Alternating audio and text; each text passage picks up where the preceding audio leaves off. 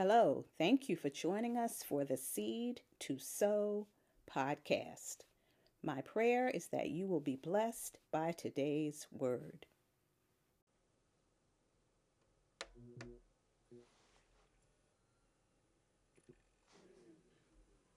Jonah chapter four, verses one through three. But Jonah was greatly displeased and became angry. He prayed to the Lord, "Oh Lord, is this not what I said when I was still at home? That is why I was so quick to flee to Tarshish. I knew that you are a gracious and compassionate God, slow to anger and abounding in love, a God who relents from sending calamity. Now, O Lord, take away my life. For it is better for me to die than to live." This message this morning is part two of a message that started last Sunday. And I just thank God, um, thank God for my husband for his cooperation. And as I told him that God had led me to do this message in two parts, and he agreed. But our text this morning is a continuation of the story of Jonah. And Jonah is the prophet who is best known for what happened to him as a consequence of his rebellion. Most of us remember Jonah for being the prophet who deliberately ran away from what God told him to do. You'll recall that at the beginning of this book of Jonah, that he received very clear instructions from God. He told Jonah to go and preach to the people of Nineveh. But the scripture says that Jonah ran away from the Lord and headed for Tarshish. Jonah found a ship bound for a place, not just going anywhere, but bound for a place that it was in the opposite direction, the absolute opposite direction of where God told him to go. Some of us have moved away from where God told us to go. And if we're honest with ourselves and honest with God, God has given us clear instructions about what our ministries are, where we're supposed to be, what we're supposed to be doing, and we have run in the other direction. You know, I told you about my special little car, and one of the things about that car was that I didn't drive it very much, and when I did, I knew where I was going. But when I was taking it to the dealer on Friday, I said, well, let me play around with some of these buttons that I haven't played around with before. So I started messing around with the navigation, and I put an address in there, knowing I wasn't headed there. I just put an old address in there, my old home address. Well, the navigation kept talking to me as I was headed to Alexandria. The, the, the navigation kept saying, at the next intersection, make a U-turn. And I just kept going where I was going. I was going to Alexandria. I knew I wasn't going back to my old home address, but it just kept talking to me. And because I was unfamiliar with it, had not used it very much before, I didn't know how to turn it off. So it kept talking to me. It kept saying, at the next intersection, make a right. At the next intersection, make a U-turn. And then finally, it, it got silent for a minute, and then it said, at the next opportunity, please make a U-turn. Well, I got irritated with that thing. And after a while, I looked up and I saw the power button. Say I couldn't drive too crazy. Pastor Norman said I drive crazy anyway. He was following me, and I said, let me find this power button. I pushed the power button. I said, now, that fixes that. But you know what? I turned it back on because I wanted to hear the music. And it came back on, and it said, at the next intersection, please make a U-turn.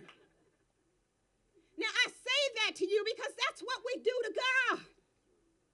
God pricks our hearts. He calls us to us. He draws us to him.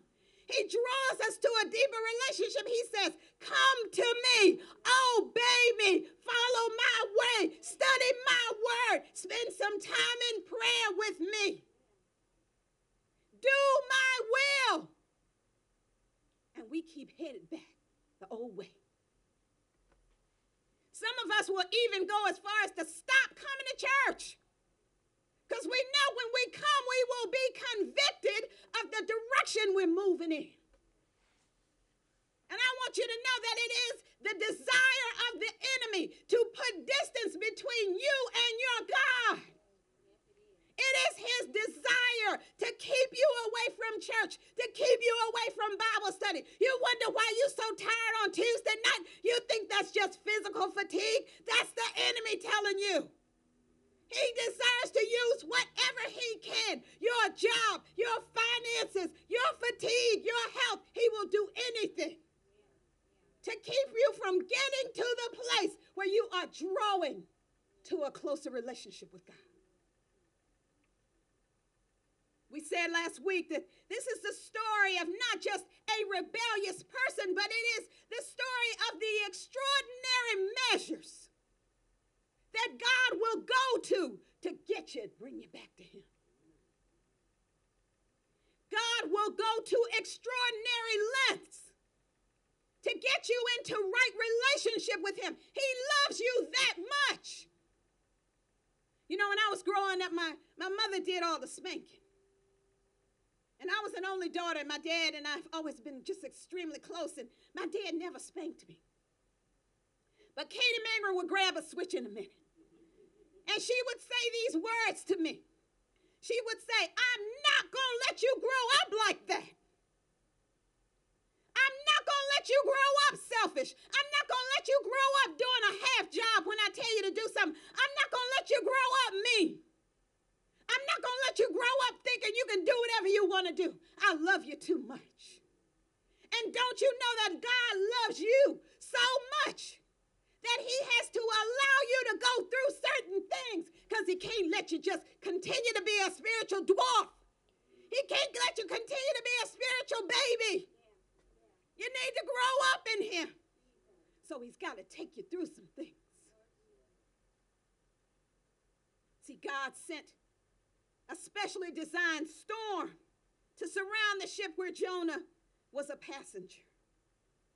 And when you think about this, you have to remember that, that, that God could have taken the ship down.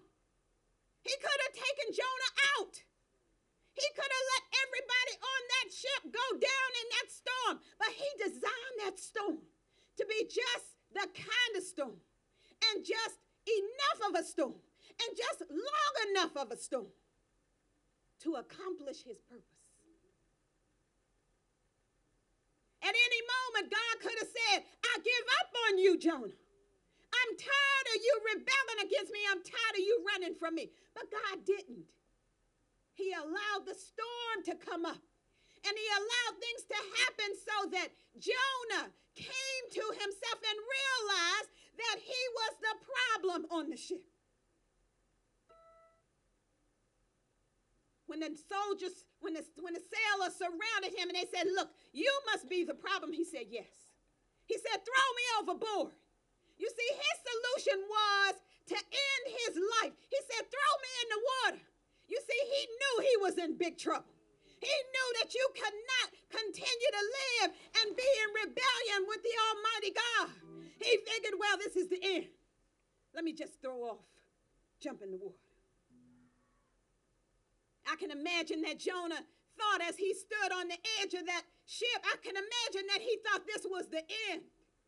He thought, I'm going to jump in this water and that's the end of my life, but I won't be miserable anymore running from God.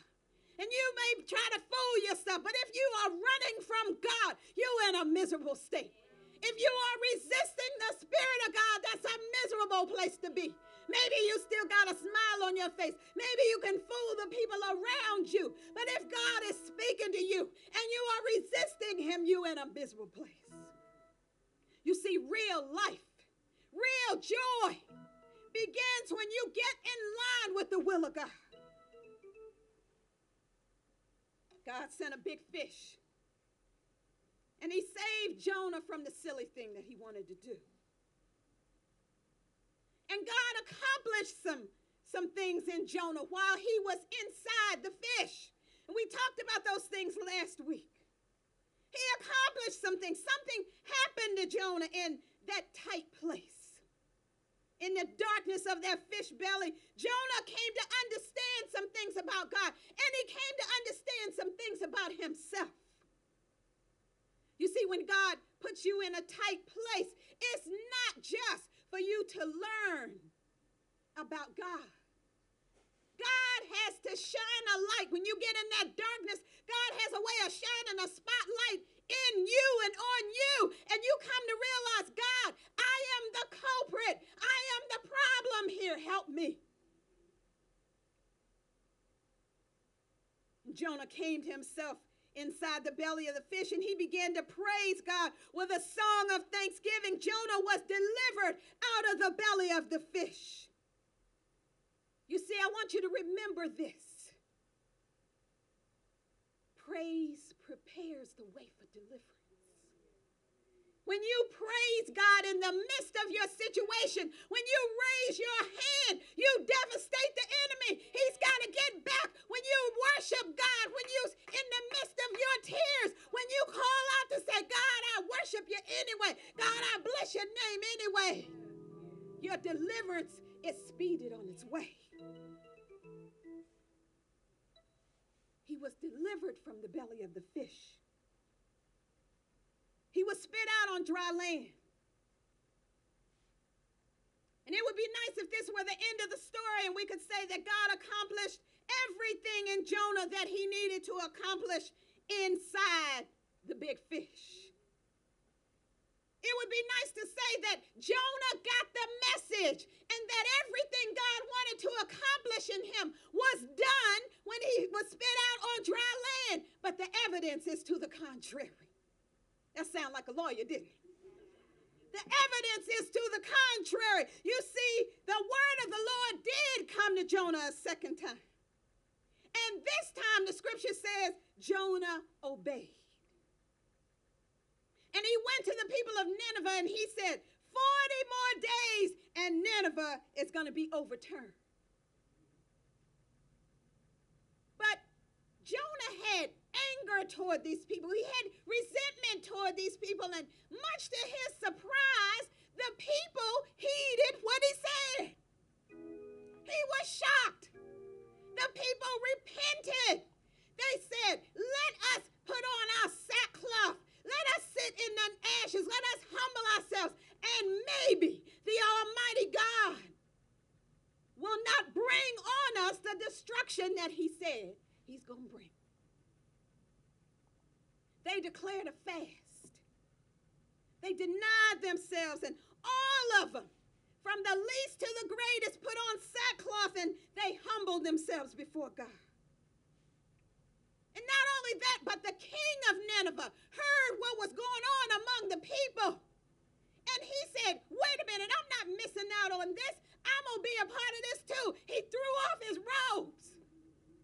And he put on the sackcloth himself and he sat in the ashes. You see, it starts from the bottom up. When it happens among the people, when God pours his spirit out on the people, it begins to reverberate into the leadership.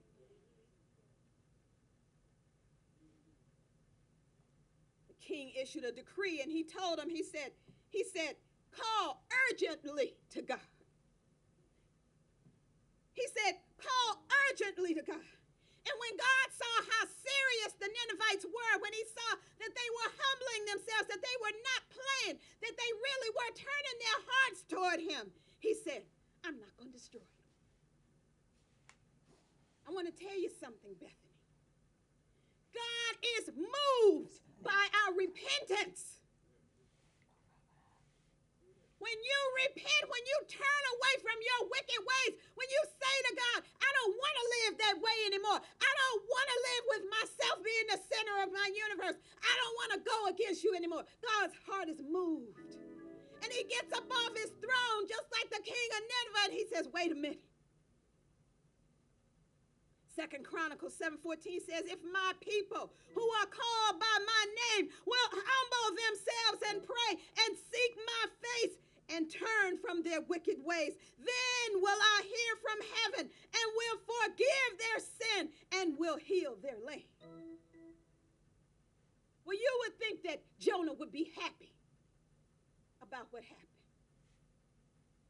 You would think that he would be glad that they turned from their wicked ways and that destruction was not coming right then. But Jonah was upset. Jonah got mad. He said, see, God, that's why I didn't want to come to these people in the first place, because I knew you were a merciful God, and I knew you were going to relent and not bring on the destruction that you told me to tell them.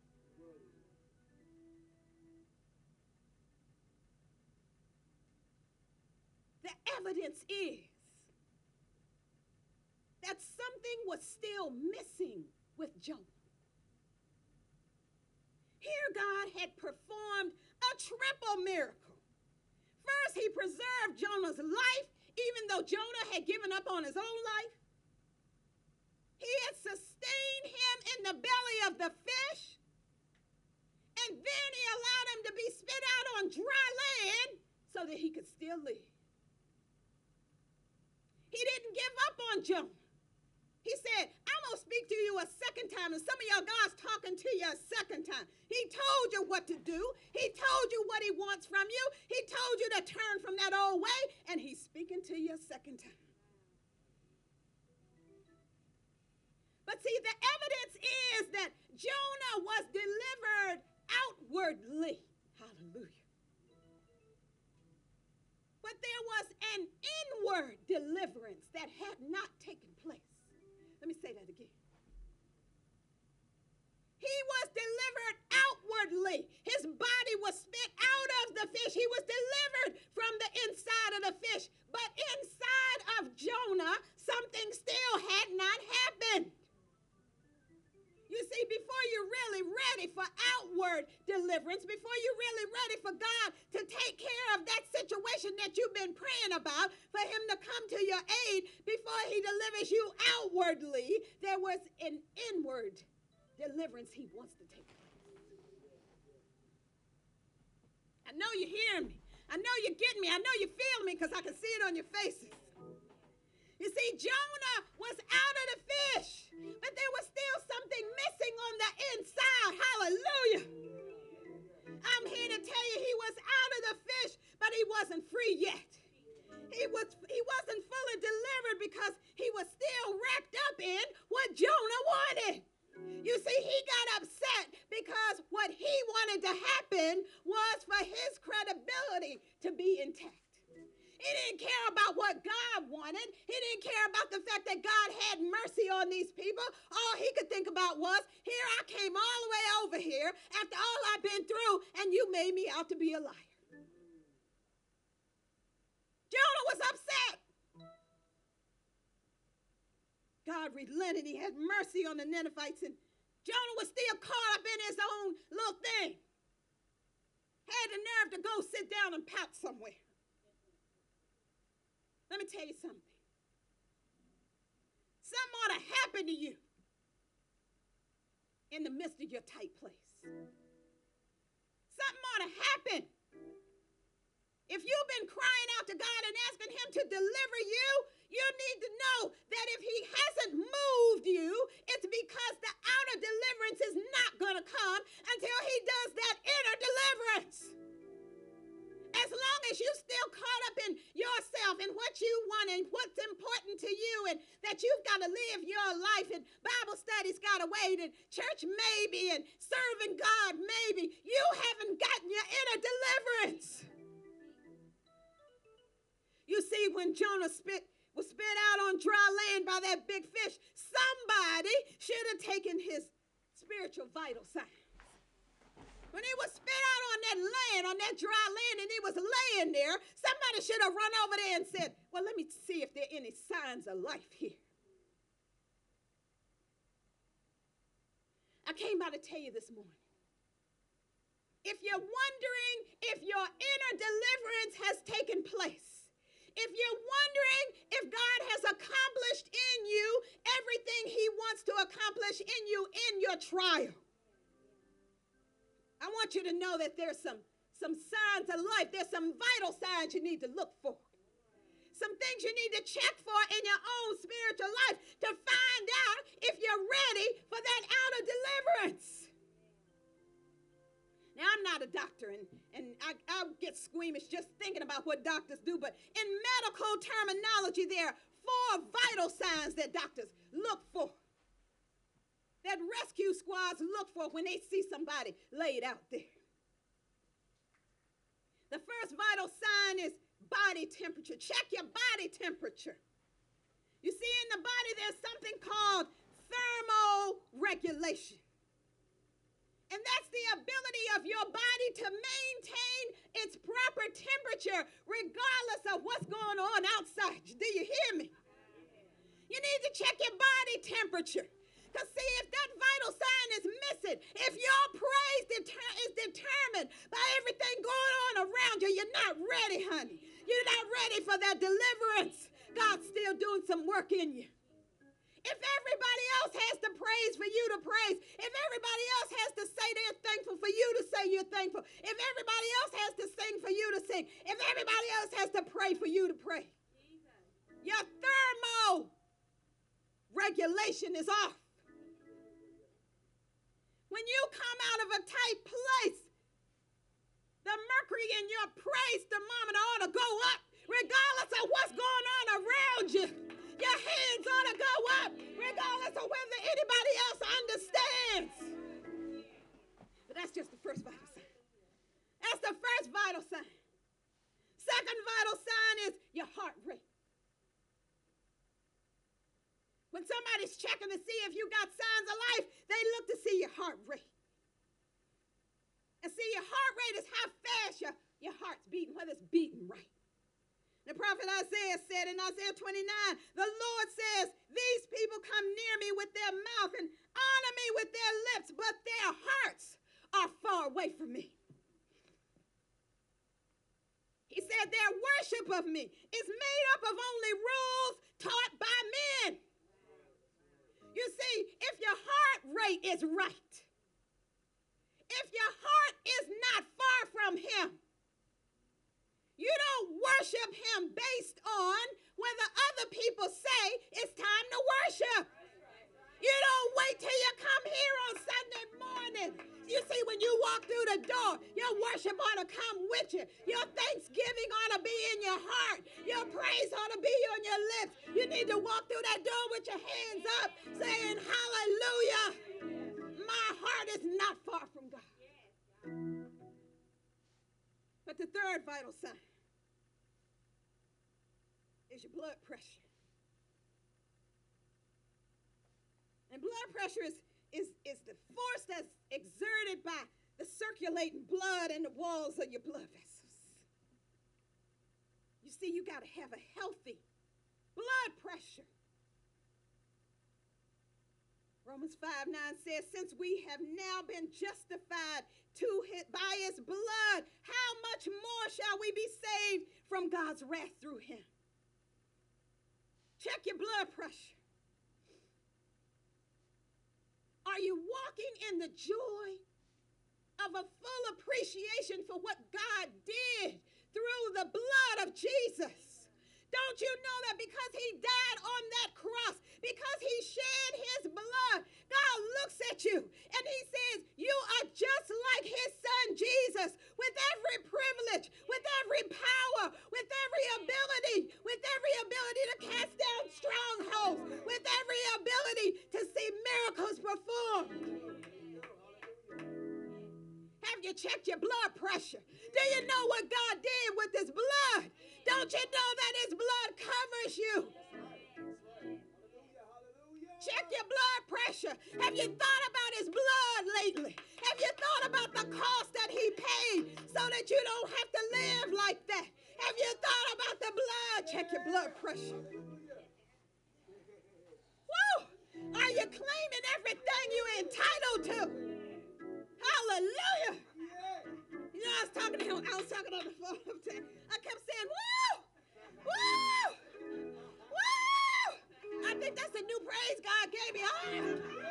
Oh, hallelujah. Woo. You see, when you check your blood pressure, you don't go around crawling on the floor. You lift your hands to God. Say, God, I know I belong to you. I know you're mine, God. Hallelujah. Woo. Check your blood pressure.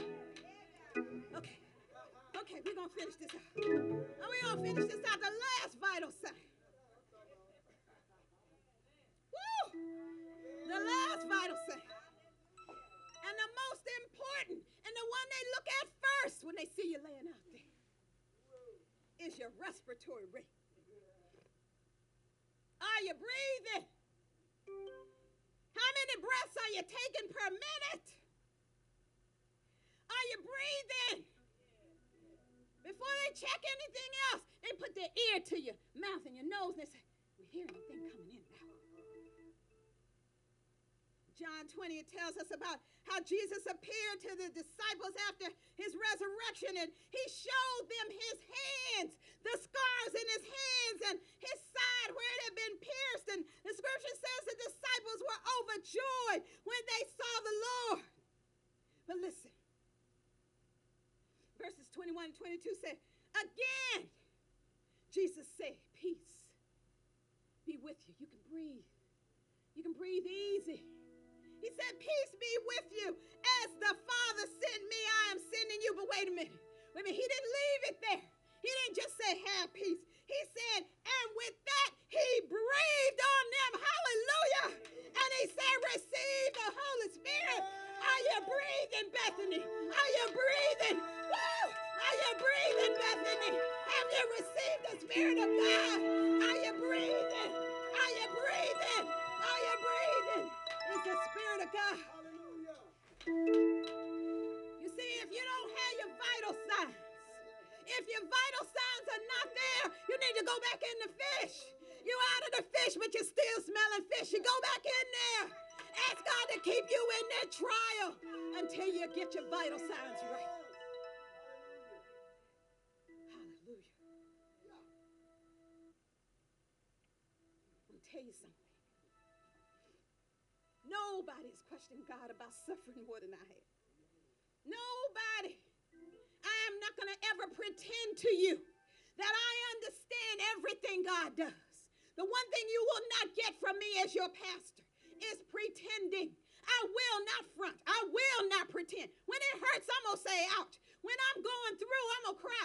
And you're going to have to deal with it or get you another pastor. But I'm going to tell you something. Ain't nobody questioned God the way I have about why I had to suffer. I'm not just talking about this current suffering. I'm talking about in the past. And I'm talking about what I know probably coming down the pipe. I have questioned God. But God said the only way to the glory is through the suffering. The only way to the glory. You want to be glorified with me? You want to experience the blessings of God? You want to experience my provision and my providence? You want to experience my abundance? The only way to get there is through the suffering. If you suffer with him, you will be glorified. How many of you want the glory? How many of you want the glory? How many of you want to experience this glory?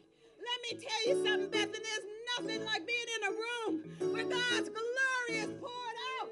If you want to experience the glory, you got to go through some things. Woo. Check your vital signs.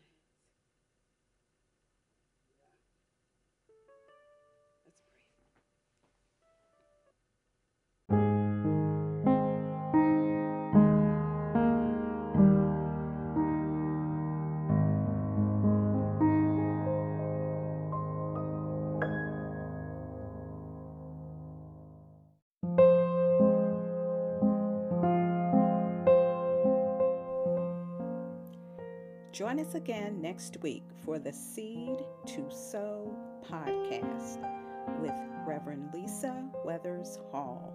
You can also reach us by email at seed to sow ministry at gmail dot com. S E E D T O S O W ministry at gmail dot com. God bless you.